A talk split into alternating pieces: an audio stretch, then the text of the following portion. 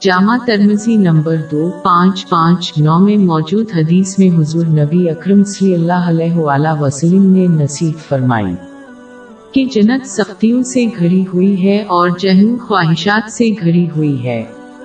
یعنی جنت کی طرف جانے والا راستہ مشکلات پر مشتمل ہے۔ زیادہ تر معاملات میں ایک شخص مشکل سے گزرے بغیر اس دنیا میں اچھائی حاصل نہیں کر سکتا۔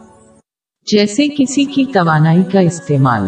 پھر کوئی کیسے یقین کر سکتا ہے کہ وہ مشکلات کا سامنا کیے بغیر جنت حاصل کر سکتے ہیں؟ تاریخ کے اوراق پلٹے تو دیکھیں گے کہ صالحین کو ہمیشہ مشکلات کا سامنا کرنا پڑا۔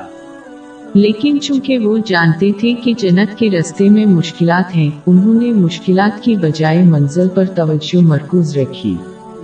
در حقیقت حضور نبی اکرم صلی اللہ علیہ وآلہ وسلم نے ایک مرتبہ اعلان فرمایا کہ ان سے زیادہ کسی کو آزمایا نہیں گیا۔ جامع ترمزی میں موجود حدیث نمبر دو، چار، سات، دو۔ لہذا مسلمانوں کو اس حقیقت کا ادراک کرنا چاہیے کہ اس دنیا میں بعض مشکلات کا سامنا کرنا جنت کی مستقل نومتوں کے حصول کے لیے ادا کرنا بہت معمولی قیمت ہے۔ لہذا انہیں چاہیے کہ منزل کی طرف توجہ کرتے ہوئے تمام مشکلات میں صبر سے کام لیں۔ جہنم کا راستہ۔ خواہشات سے بھرا ہوا ہے۔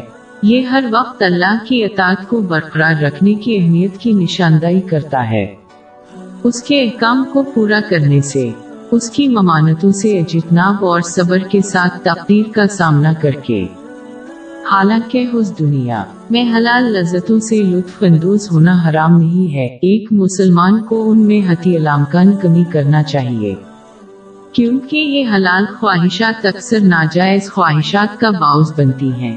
یہی وجہ ہے کہ جامع ترمزی نمبر ایک دو سفر پانچ میں ایک حدیث ملتی ہے کہ جو ایسا سلوک کرے گا وہ اپنے ایمان اور عزت کی حفاظت کرے گا۔